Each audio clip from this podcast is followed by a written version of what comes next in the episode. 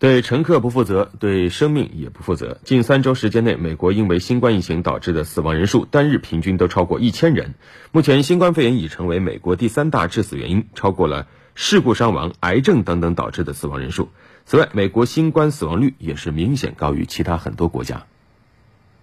美国疾控中心前主任托马斯·弗里登指出，新冠肺炎现在已经成为美国第三大致死原因。他说：“上周美国的新冠肺炎死亡率是欧洲的八倍，在疫情如此严重的情况下，美国政府却坚持要求学校复课。在目前疫情严重的佛罗里达州、佐治亚州等地，一些学校已经复课，但是校园疫情的出现让一些学校不得不选择停止面授课程。”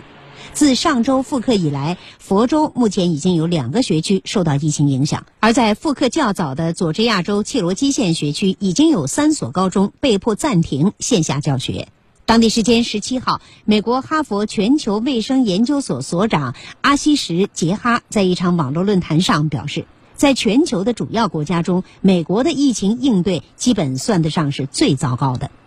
杰哈表示，美国的疫情形势并非一夜至此，而是对疫情连续的应对不当导致了今天的局面。而真正让美国和其他国家不同的是否定主义，正是这一点一再阻止美国应对疫情问题。